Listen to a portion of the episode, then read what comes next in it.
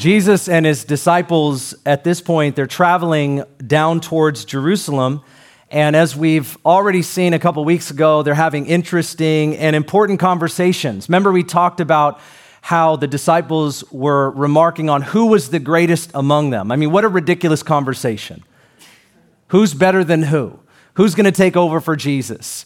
Um, I can't even imagine it, but we looked at what true greatness really was. But Jesus always uses these moments along the way in their travels for discipleship. And he does the same thing with us. And so that's what he's doing as they continue to travel down towards Jerusalem for Jesus to, to go and endure the cross on behalf of all humanity. We're going to see that take place. But before that takes place, what we're going to look at here in Mark chapter 10 is they stop in this uh, Judean region and Pharisees approach him and they want to ask him about divorce. So that's what we'll be talking about today because that's what the scripture talks about. But here's what the Bible says Mark 10, verse 1. Getting up, he went from there to the region of Judea and beyond the Jordan, and crowds gathered around him again, and according to his custom, he once more began to teach them. Some Pharisees came up to Jesus, testing him, and began questioning him whether it was lawful for a man to divorce a wife. And he answered and said to them, What did Moses command you? And they said, Moses permitted a man to write a certificate of divorce and send her away. But Jesus said to them, Because of your hardness of heart, he wrote you this commandment. But from the beginning of creation, God made them male and female. For this reason, a man shall leave his father and mother, and the two shall become one flesh. So they are no longer two, but one flesh. What therefore God has joined together, let no man separate. In the house, the disciples began questioning him about this again. And he said to them, Whoever divorces his wife and marries another woman commits adultery against her. And if she herself divorces her husband and marries another man, she is committing adultery. And they were bringing children to him so that he might touch them, but the disciples rebuked them. But when Jesus saw this, he was indignant and said to them, Permit the children to come to me. Do not hinder them, for the kingdom of God belongs to such as these. Truly I say to you, whoever does not receive the kingdom of God like a child will not enter it at all. And he took them in his arms and began blessing them and laying his hands on them. Amen. This is the word of the Lord. I think it's safe to assume today that divorce has probably affected every single one of us in the room. And what I mean by that is either we've been divorced, or our parents were divorced, our kids have been divorced, or people around us, friends and family members, coworkers have been divorced, and we've seen it impact us. I think the pain of divorce and what happens as a result of it is probably so great that we cannot calculate it. And I just want to state for the record that nobody says, I do, on the day of their wedding to turn around and later say, I don't. Nobody starts out thinking that this is going to go down that path. Nobody wants that to happen. Nobody wants a divorce. But the fact is, divorce is a reality of our world. And as we can tell from the text, divorce was a reality of their world as well. If you're not sure of recent statistics, it tells us back in 1981, the divorce rate in the United States of America was about 53%. The estimates now are probably about 45%, but the truth is, is that a lot more people, uh, or a lot less people, are getting married. Rather, they're cohabitating. But as far as I can tell from the statistics, it would seem that the church has almost the same divorce rate as non Christians. And this is a sad reality. And because of the pain and the difficulty and the confusion it is important that we talk about these things in a very true and biblical sense, even if we find it uncomfortable. I would like to confess to you today that as a pastor, I've been in pastoral ministry for t- over 20 years at this point. I know I don't look old and I started too young. It's true. but the truth for me in pastoral ministry is that I am in more conversations with people about the pain and the difficulty of marriage and also the trauma of divorce far more than I am in the beauty and the development of marriage. That is my reality, if it is not all of ours. And you might ask the question, why is that the case? Well, I'm going to give you an, an answer, and I just need you to absorb this. The, the, the reason is because of sin. The reason is sin. Sin that we commit, sin that is committed against us, sin that is around us, sin that raised us, that nurtured us, sin that's in the culture that is speaking to us, this big spider web called sin. When you look at the original design of marriage, you go all the way back to creation, and what you find is that when God made marriage, he took a step back and he said, This is good. But it didn't stay good because in Genesis chapter 3, sin entered into the garden and it entered into the human heart and it affected everything, including this thing that we call marriage. But here's our hope today our hope is that Jesus is restoring all those who call upon his name. Amen. Jesus can restore every human heart that turns to him in faith and repentance. And that means that there's hope for marriage. There's hope for the Christian community to see God do what he originally intended in marriage, what he designed marriage for. We can be a living example of what God intended when He created this thing called marriage as we turn to Him. That's our hope today. Jesus can restore all things. If you believe that, go ahead and say amen today. Amen. All right, that's a good amen. I like that was a good amen. I won't be able to cover everything today. We're, we're talking about divorce because that's what the text brings to our attention. But if I were to do like a series, I would probably talk about marriage for a few weeks. I would talk about divorce for two weeks, and I'd talk about remarriage at least one week. So we do need five weeks to discuss this, and I have one to do that. So we're going to focus primarily on divorce. But let's look at three things. And the first we find in chapter 10 and verse 1 through 4, and that is the question about divorce. There is a question at hand that we're going to settle here in the text. The question about divorce. Verse 1 Getting up, he went from there to the region of Judea and beyond the Jordan. Crowds gathered around him again, and according to his custom, he once more began to teach them some Pharisees came up to Jesus testing him. That's a very important uh, part of this passage. They were testing him. And he and began to question him whether it was lawful for a man to divorce a wife. And he answered and said to them, What did Moses command you? And they said, Moses permitted a man to write a certificate of divorce and send her away. But Jesus says right back to them, Because of your hardness of heart, he wrote you this commandment. There are a couple things as we want to frame up the question about divorce that's being asked of Jesus. And the first is this this is what the Pharisees were really asking Is it lawful for a man to divorce his wife for any reason? That's what they were asking. Well, Mark's account only says, Is it lawful for a man to divorce his wife? But Matthew's gospel, the parallel account, adds on to that for any reason. And that is the question that they were asking. And the reason that we know that is because there was a debate regarding the interpretation of Deuteronomy chapter 24 and verse 1. This is the historical background and why they asked Jesus to begin with. And here's what Deuteronomy 24 says When a man takes a wife and marries her, and it happens that she finds no favor in his eyes because he has found some indecency in her, and he writes her a certificate of divorce, and puts it in her hand and sends her out from his house. And she leaves his house and goes and becomes another man's wife. And if the latter husband turns against her and writes her a certificate of divorce and puts it in her hand and sends her out of the house, or if the latter husband dies who took her to be his wife, then her former husband who sent her away is not allowed to take her again to be his wife, since she has been defiled, for that is an abomination before the Lord. And you shall not bring sin on the land which the Lord your God gives you as an inheritance? Well, I don't know if that's the prevailing question that we're asking today, but this is certainly something that they were struggling with back in those days as they were going to enter the promised land. What is Jesus being asked and why? Well, here's what's going on. There are basically two schools of thought or theology led by two prominent rabbis. And that's what brings us to Mark chapter 10. The first rabbi was Rabbi Hillel and he essentially taught that any man could divorce his wife for just about any reason.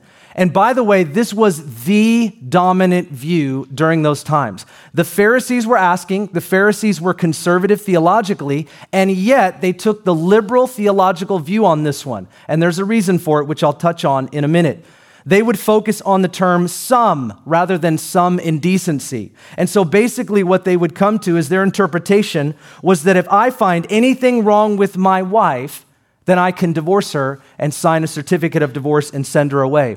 When you read rabbinic literature, you'll find ridiculous notions, ridiculous reasons like this. You could divorce your wife for burning your meal or putting too much salt on your food. You could divorce your wife for having an unkind word about her mother in law. You could divorce your wife for spinning around publicly where her kneecaps were exposed, and this would be indecent. Friends, these are reasons that they actually sent their wives away. But there was another school of thought, and that was Rabbi Shammai, and he permitted divorce only in the case of sexual immorality. This was a much less common view, and the debate continued, but it was already overwhelmed by any cause divorce led by Rabbi Hillel. And so Rabbi Shammai, he and his followers, they used the word indecent a lot more properly, a lot more specifically, which was translated sexual immorality, which means that he would say a person could get a divorce if the spouse committed adultery or the like. And in that circumstance, divorce was permitted. And so they're really asking Jesus out of this debate, and they want Jesus to side with one or the other. And of course, they want him um, to say this loud and clear for, for everyone. And Jesus does neither because he will have none of it. He will have none of their foolishness. He asked the Pharisees this question What did Moses command you? Notice the word command. What did Moses command you? They respond to him Moses permitted a certificate of divorce. The word is, is very interesting how Jesus words it to them and how they word it back to him. Moses did not command this, but he did allow men to give their wives a certificate of divorce and send her away. What is Jesus doing? He's saying, I'm not agreeing with Hillel and I'm not necessarily agreeing with Shammai. I'm asking you, what does the Bible say? What does the Bible say? What did Moses say under the inspiration of the Holy Spirit? Let's go back to the Bible. Let's stop the debate among the rabbis and let's see what the word actually says. What a great question that Jesus asked. Isn't that right? And we know he's on a path going somewhere with them, and he always is, and, and they're not yet to perceive it. But the third part of this divorce question is Jesus revealed that their question, or the question they were asking, was not the right question at all. Again, in their culture, divorce had become common, uh, even among the Jews, which is their sad reality. And they were not asking Jesus this question with an open heart. They wanted to trap him and they wanted to justify the hardness of their own hearts. And so Jesus tells them clearly Moses permitted a certificate of divorce because your hearts were hard. And listen to this a certificate of divorce was permitted, it was not encouraged because men were selfish, lustful, and ungodly. Notice how this is all about men. Men were allowed to put away their wife with a certificate of divorce. The question to Jesus was Can a man put his wife away for any reason? Notice what this is about. It is about the selfishness, the lust, and the ungodliness of men. Why did Moses permit a certificate of divorce? Because their hearts were hard. In other words, if they were to put their wife away without a certificate, number one, they wouldn't receive the dowry that was given by their father when they got married. What does that mean? When a wife in the ancient Semitic culture was married, one of the ways that her father would help provide for her, and again, this is a highly suppressed culture for women, but one of the ways they would get around sort of the firstborn and being a son and the way the inheritance uh, was passed on to sons, the way it would be given to a daughter is when she got married, the father would give the daughter a dowry that was given to the man to steward. But if that man were to divorce his wife, that dowry belonged to her. That was her money for her to take. If she wasn't given a certificate of divorce, the man would keep the money. So Moses was writing this under the inspiration of the Holy Spirit to protect the woman. The other thing about this, too, was that she couldn't remarry. She would live in shame, usually in her father's house, the rest of her life. And the third part of this is if she didn't have a certificate of divorce, that she could be accused for much more indecency because there would be speculation. So, the reason that Moses allowed them or permitted them to write a certificate of divorce is not because he wanted them to divorce. He was living in the reality of divorce and he was saying, We've got to protect the vulnerable. And in that situation, it was the women. And we've got to look at this picture the way that it was. God wasn't encouraging divorce, but in the allowance of what was actually happening, it was written in the law to protect the vulnerable. And how many of you read the Old Covenant and you have found that time and again, God has written things in the law that seem common sense? But because of lust, because of deceit, because of sin, it was written into the law so that God would protect the vulnerable. He wrote it in stone so that human hearts were all accountable, and there was no exception in this particular instance. But this is a very serious picture of lust. Can you see that? Most of the men in that culture, they were divorcing their wives so that they could go marry someone else that they had their eyes on. That's why they were divorcing. And so Jesus confronted them. But this is a very serious picture of how far lust will go. And we have to take note of that.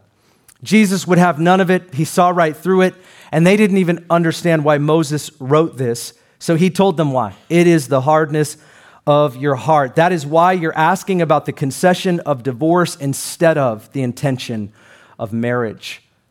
I bet you Jesus was grieved deeply. Why are we not talking about the beauty of marriage, how to develop marriage, what marriage was intended for, how to get back to its original intent, what God is concerned about. No, no, we're asking about concession of marriage. They're asking the wrong question. So, what does Jesus do? He brings it back to the original intent of God who created marriage by talking about the purpose of marriage. Look at verse 5. But from the beginning of creation, God made them male and female. For this reason, a man shall leave his father and mother, and the two shall become one flesh. So they are no longer two, but one flesh. What therefore God has joined together, let no man separate. I love this. Jesus presses the reset button on the conversation and he ejects Rabbi Hillel and Rabbi Shammai right out of the driver's seat. And he puts God, the author of marriage, right back into the driver's seat. God made them male and female, and He brought them together in covenant relationship, which we call marriage, where a family could be created. That's His original intention. And Jesus is challenging them by saying this in that they were conveying a question, seeing that they had lost the purpose of marriage, even in their question, and weren't concerned about it couple things I want to highlight about the purpose of marriage very quickly. Number one is the purpose of marriage is to glorify God through the two becoming one. They saw marriage as a contract, but God sees marriage as a covenant. They saw marriage as something that was contractually, legally binding, but God sees it as spiritually binding, and He is the glue. Let no man separate what God has joined together. God is the glue. See, this is a certificate of marriage. If you get married here at Northwest Church and I officiate your wedding, you get, you get one of these. It's very nice. You can write, write in it, you know, it's not the legal one, but this is the nice one. You can frame this and take it home with you or whatever. This is how people saw marriage.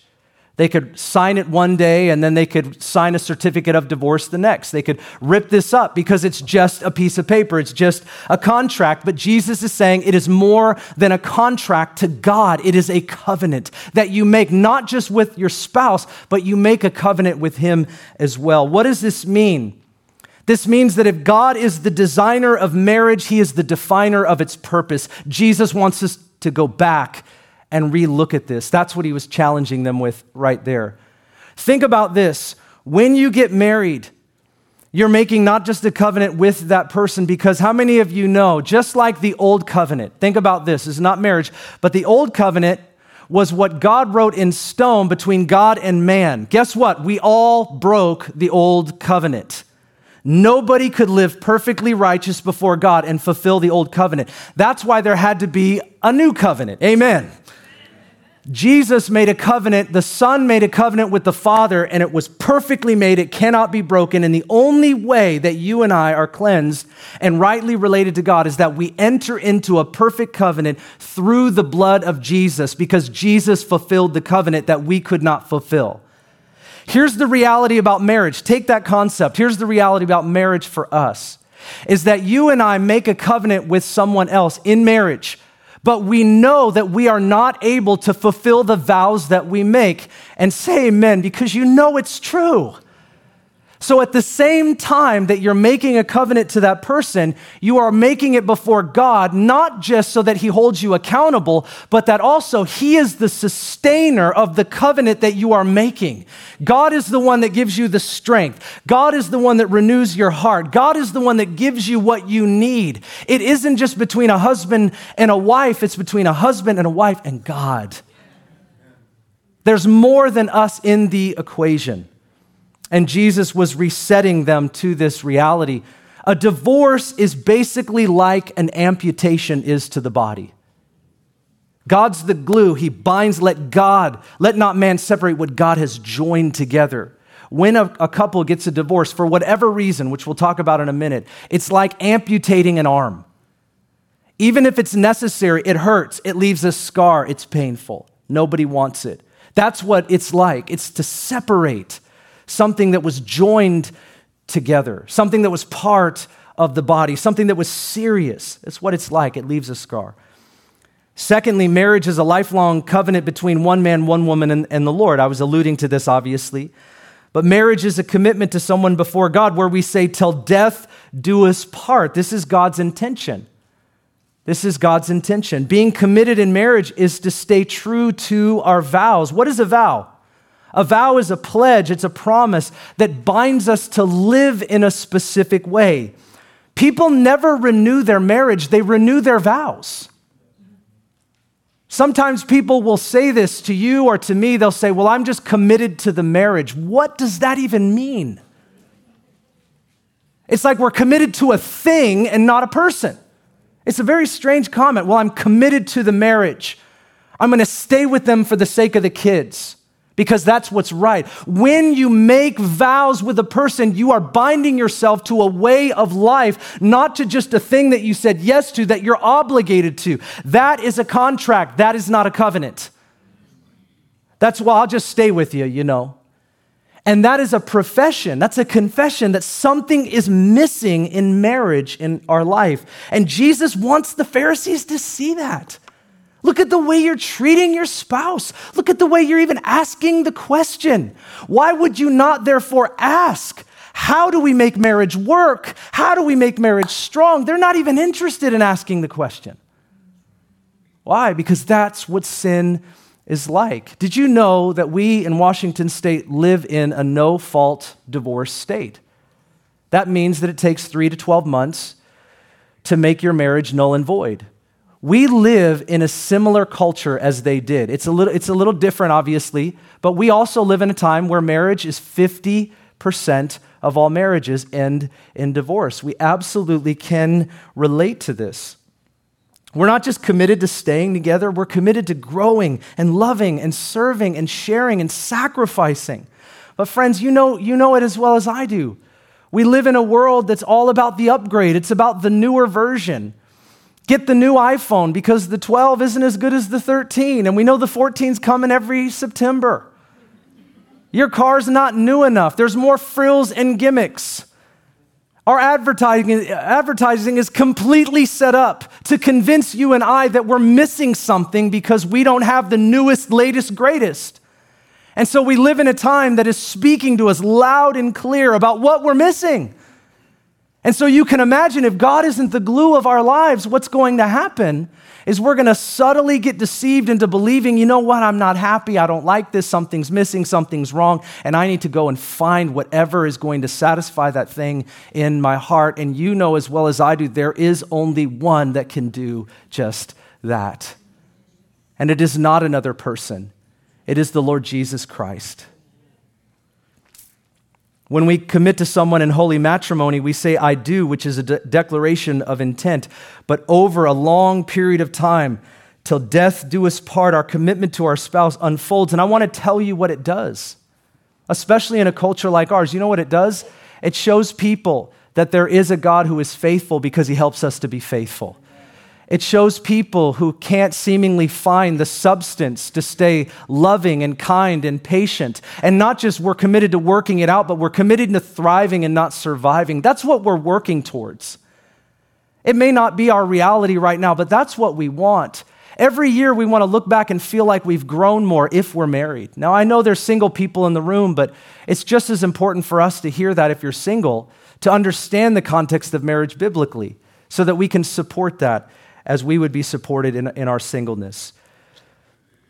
Marriage is a lifelong covenant. But here's what we want to focus on for the rest of our time the reality of divorce then and now. We have to answer some of these very difficult questions, and I would say have been confused, even theologically, over the years. But here's what Jesus said in verse 10 In the house, the disciples began questioning him. The Pharisees are gone. The disciples want to know a little bit more. And don't you commend them for wanting to know more? Don't you and I want to know more? Okay, Lord, uh, help us understand divorce then. As now we all of a sudden realize it's pretty serious.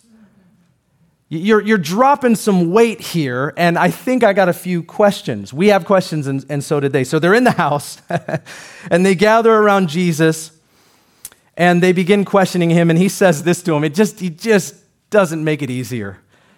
He said, Whoever divorces his wife and marries another woman commits adultery against her. And if she herself divorces her husband and marries another man, she is committing adultery. If we read Matthew's account of this conversation, we also will observe the disciples' reaction to this. It doesn't say it in Mark, but it does in Matthew. And here was their reaction when Jesus said that. Listen to this Who then should be married?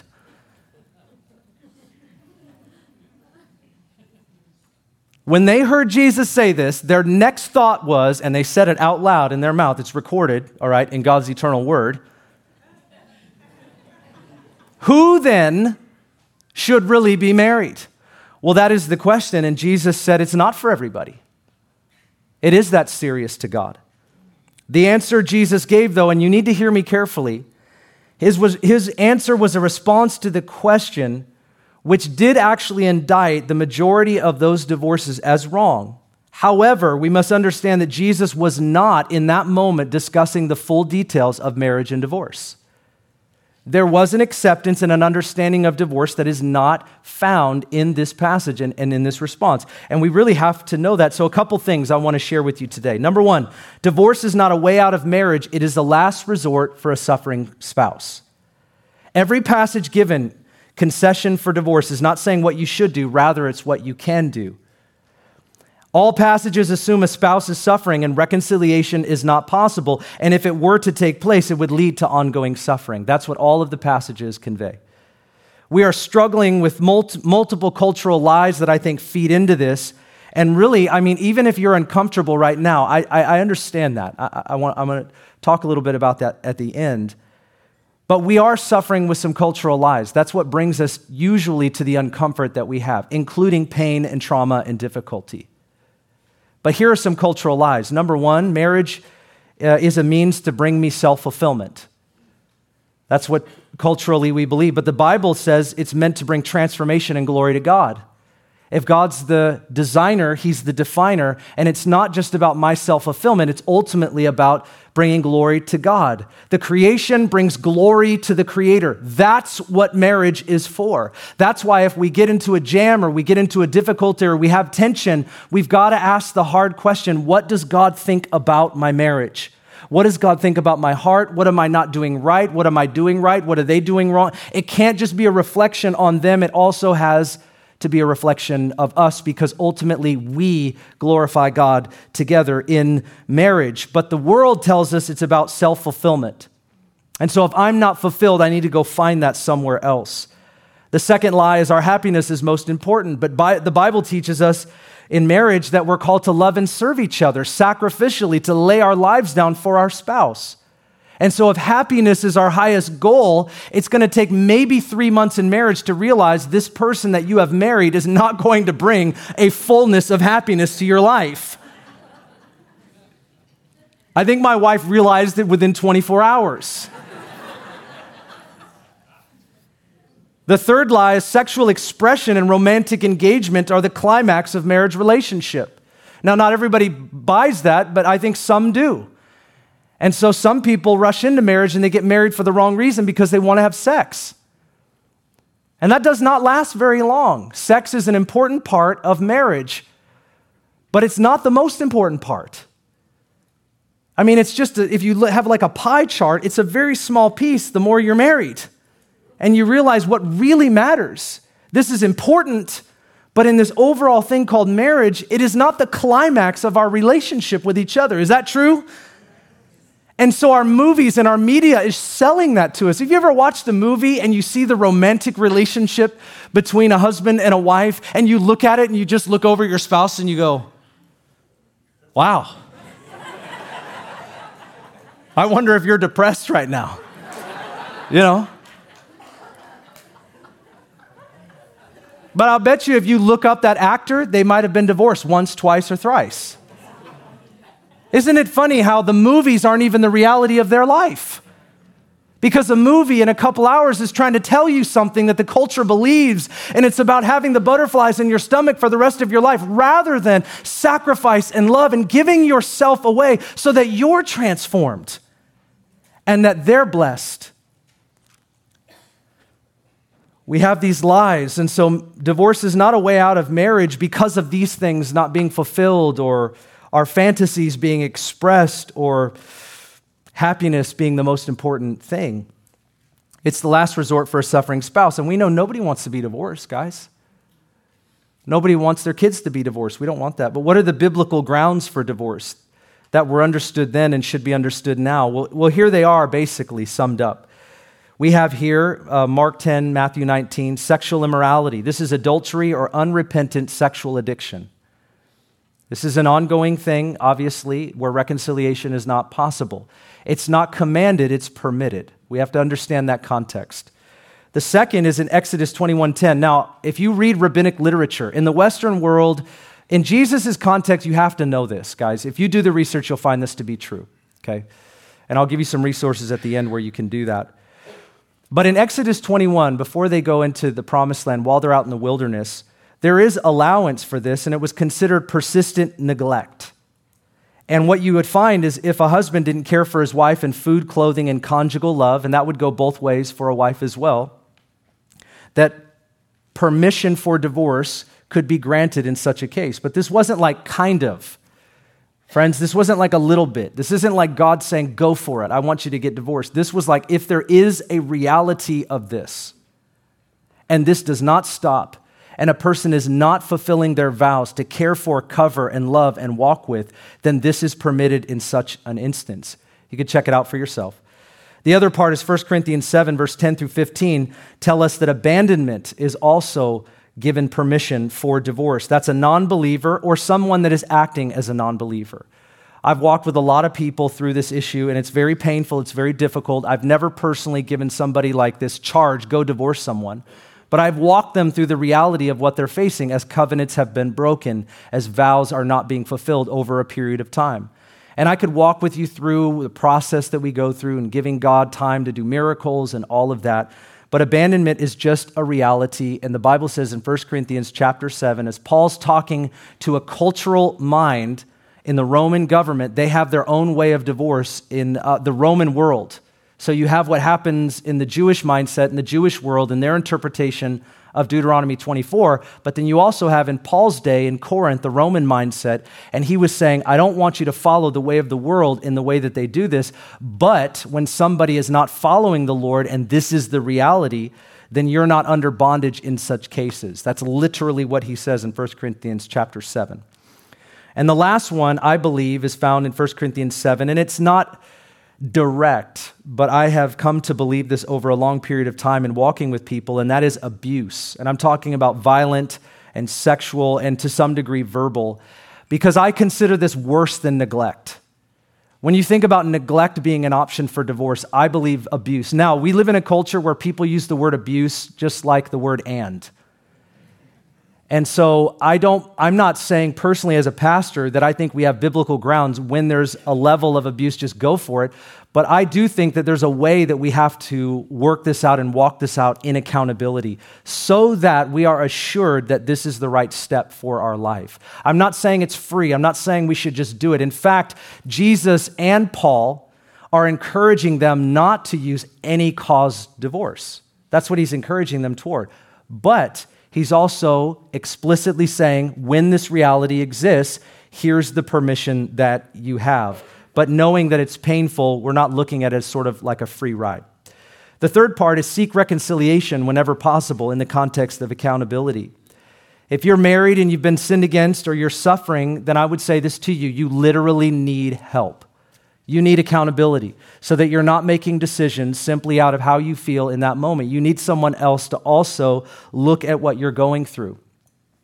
I would apply the principles of Matthew 18 to such an instance, and that is this when someone sins against you, go to them. If they don't listen to you and they don't change and there's nothing that's going to happen as a result of your confrontation of their sin, then bring someone else. That's accountability. If they don't listen to them, then bring them to the church.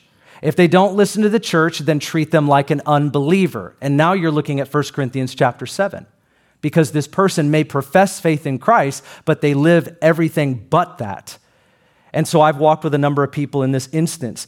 The process would change in certain scenarios like abuse. Reconciliation may not be possible. I've been involved in a number of situations where that was actually the case.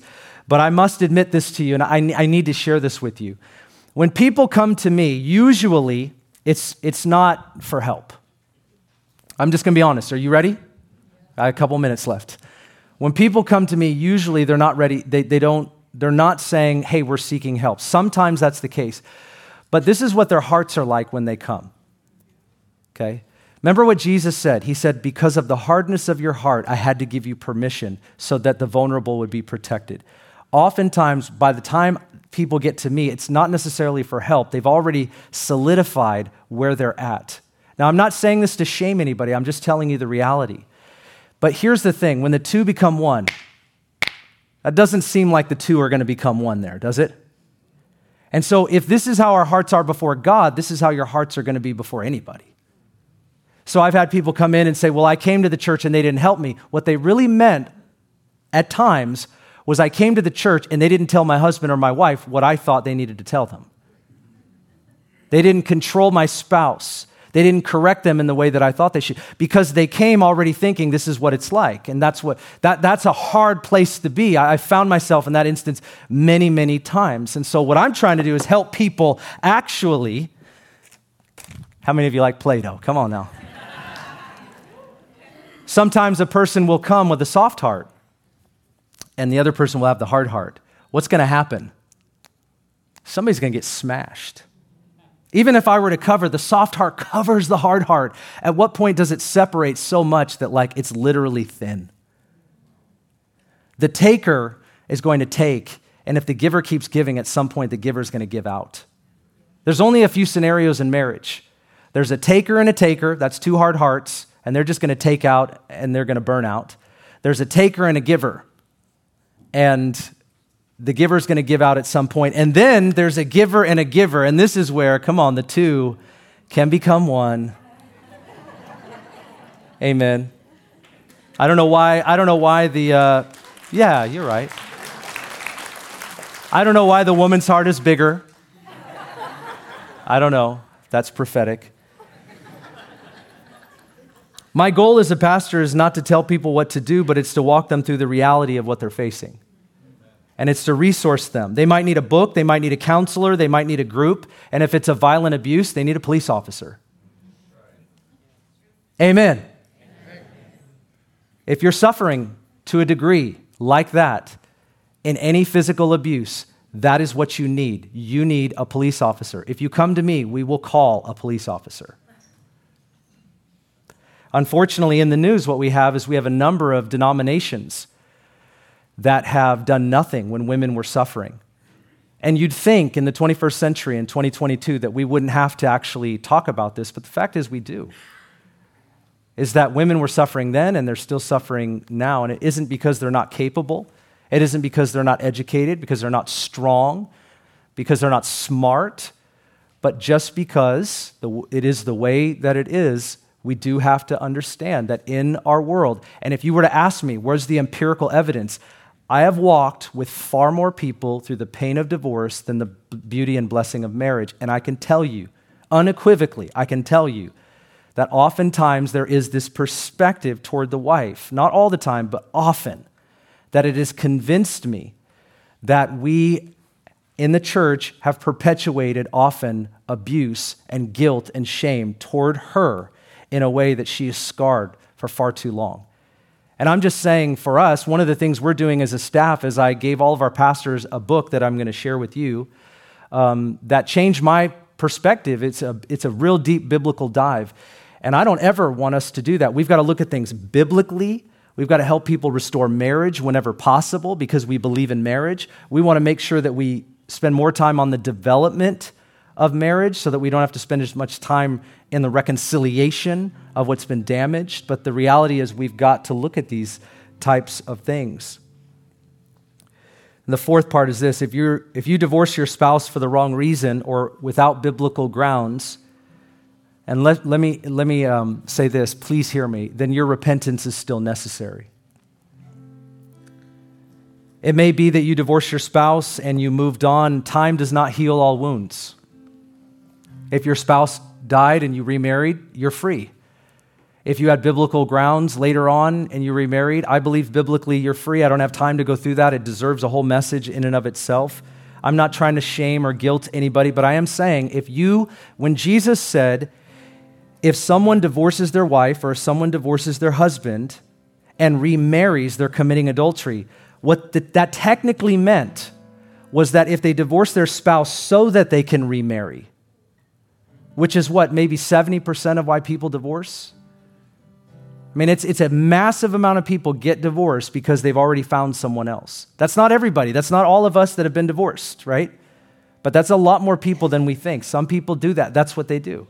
And I've seen it again and, and again. I've, I've, I've walked people through this. And then what they do is because they're so in love and they found this person that doesn't know them very well and they feel a certain way about it, and their ears start to close, their hearts get hard, and they don't realize what they're doing is not something that's right and righteous. They're committing an egregious sin, and it's going to affect their family, it's going to affect them, it's going to bring scars to their, their, spa- their previous spouse. It's painful, it's difficult. I've led people to go and apologize and repent to their previous spouse if they've never done that before. Not to bring up old wounds, but to heal those wounds. I've called people who divorced without biblical grounds to go and apologize to their children and say, I should have never did what I've, what I've done. To break off that generational iniquity so that it doesn't persist in the future generations. Friends, these are the kinds of things that God wants us to do. And as we do them, what we find is a healing river comes in and just explodes into our family. We don't find healing by avoiding, we don't find healing by getting someone to tell us what we want to hear. We find healing by humbling ourselves and taking up what Scripture teaches and asking God to bless the obedience of His word. Yes, it's hard. Yes, it's painful. Yes, it's difficult, but we already know that pain, don't we? What we're looking for is God's healing. In Malachi 2:16, the Bible says clearly that God hates divorce, but can I look you in the face today and tell you God does not hate divorced people? That is not what that means. Some of us are carrying a shame. Why does God hate divorce? Because it robs us of our time, our memories, our affection, our legacy, our family. God hates divorce, and so do we.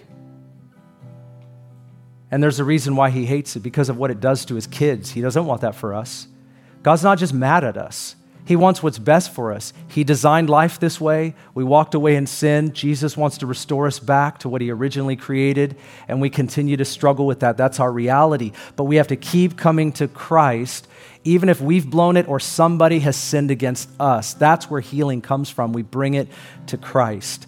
You may not get all the questions that you have answered, but you can be satisfied by God. You can be healed by God. So if you're married, listen to this in the check light is on, the check engine light, like in your car, I want to encourage you to pull over and take a look at the manual and see what's wrong. And if you can't understand the manual, I want you to take it to the dealership. And they'll read the code on your car. Amen. And they'll tell you what's going on and give you a prognosis. But you need help. You need help. If you're divorced, I want you to know you can receive healing and freedom in Him. If you've already done that, keep walking in it. I'm not trying to bring it up. I'm not trying to trigger you today. We just happen to be in Mark chapter 10. Isn't that right? Can I also tell you, divorced people, share this with others? I've got friends that I think are, they don't want to share it with people because they feel too much shame. It's so powerful when we share what we've been through, even if it's painful. And the more that we share it, I mean, with trusted people, and then eventually it becomes a testimony, we show that the healing power of God is still available today. Friends, I want you to know you got to talk about it. You got to talk about it. And if you have children, you need to talk with them about it. They need to talk about it. And that's what we're going to commit to doing. If you're single, please know this we don't believe marriage is your goal. As far as I can tell, the Apostle Paul was single, and we all know Jesus was single. So you can be single the rest of your life and fulfill God's purpose. And we're not a church that believes that's the, that's the place we're trying to get to. Friend, if you're single, just worship, serve, and love God. We're a family of all kinds of people and all kinds of walks of life from every different place young and old, men and women, married and divorced, single, widowed, widowers, all kinds of backgrounds, different stages, different ethnicities. That's the beautiful thing called the family of God. And we all belong. We all have a fit. We all have a place here. We're not here to judge each other. We're here to walk with one another and find the redemption and the healing of Jesus Christ. And I believe that that's what this book brings as we follow it and we obey it. I want to uh, share something with you as I close. I want to give you some resources. If you're struggling with the issue of divorce and remarriage, I believe this is the best book that you can read. It is as thick as the Bible. And the first day that I came to Northwest Church almost three years ago, I went into our bookstore and on the shelf for sale, I saw this book. 10 years ago, I read this book and it changed my life. I was officiating remarriages and I needed to come under biblical conviction. I felt as a pastor, I need to understand this better than I do. I'm just being honest with you. I felt like I only understood it like inch deep and it made me feel vulnerable. And so I went and read tons of books, all the passages in the Bible. I needed more help. And then I read this book. And then when I came here three years ago and I saw it on the shelf, I went to Pastor Steve Shell and I said, Steve, that book, I, nobody I know has ever even read it. Did you read that book? He, goes, he said, uh, Yeah, I read the book. It was awesome. It's one of the best books I ever read. That's why we sell in the bookstore. I said, I knew I was supposed to be here. Man, best book I ever read. This guy is an incredible scholar. Um, next book, uh, this is called Sacred Marriage. Uh, marriage is about making you holy, not happy. I don't care who you are, you need to read this book. Uh, next one, Timothy Keller. Uh, I love him. I'm not as reformed, but I still appreciate what he has to say. I just want to put that in there, you know, just amen. Uh, the meaning of great book, great book. This is Sacred Marriage, and the meaning of marriage is for all of us that are married. And if you're single, you can read it as well obviously, but it's to develop our marriage. It's to prepare for marriage. It's to continue to grow our marriage because our goal is not to survive, our goal is to thrive. Amen? Would you stand? Let's pray.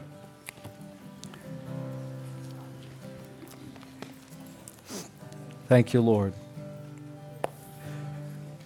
Father, we thank you today in the name of Jesus, and we, um, we're talking about something that can be very difficult uh, because a lot of us in the room, statistics say that 40% um, have gone through this, or, or even the marriages that are happening are second and third marriages. And so, God, I just pray for anybody that's feeling a certain way about this, Lord, that they wouldn't feel shame or condemnation, but they would have a biblical charge in them to just bring all things to you. You're, you're the one that heals us, Lord. You're the one that helps us. You're the one that walks us through pain and difficulty, whether it's divorce or anything else. So we just yield that to you. We submit that to you. I just pray over anybody that's feeling that way or working through that in their mind and their heart. God, I pray in the name of Jesus for your healing power and your biblical wisdom to be true and available. Bring revelation to our hearts about the things that I didn't discuss today, but are found in your word. And also, Lord, I pray for those that are married. And if you're next to your spouse, hold her or his hand. Come on, just do it. Father, I pray, if you can, if they're next to you, Father, I pray over the marriages. Father, we ask that we would not survive, but we would thrive. I pray that you would inspire a greater vision, perhaps, than we have ever had before.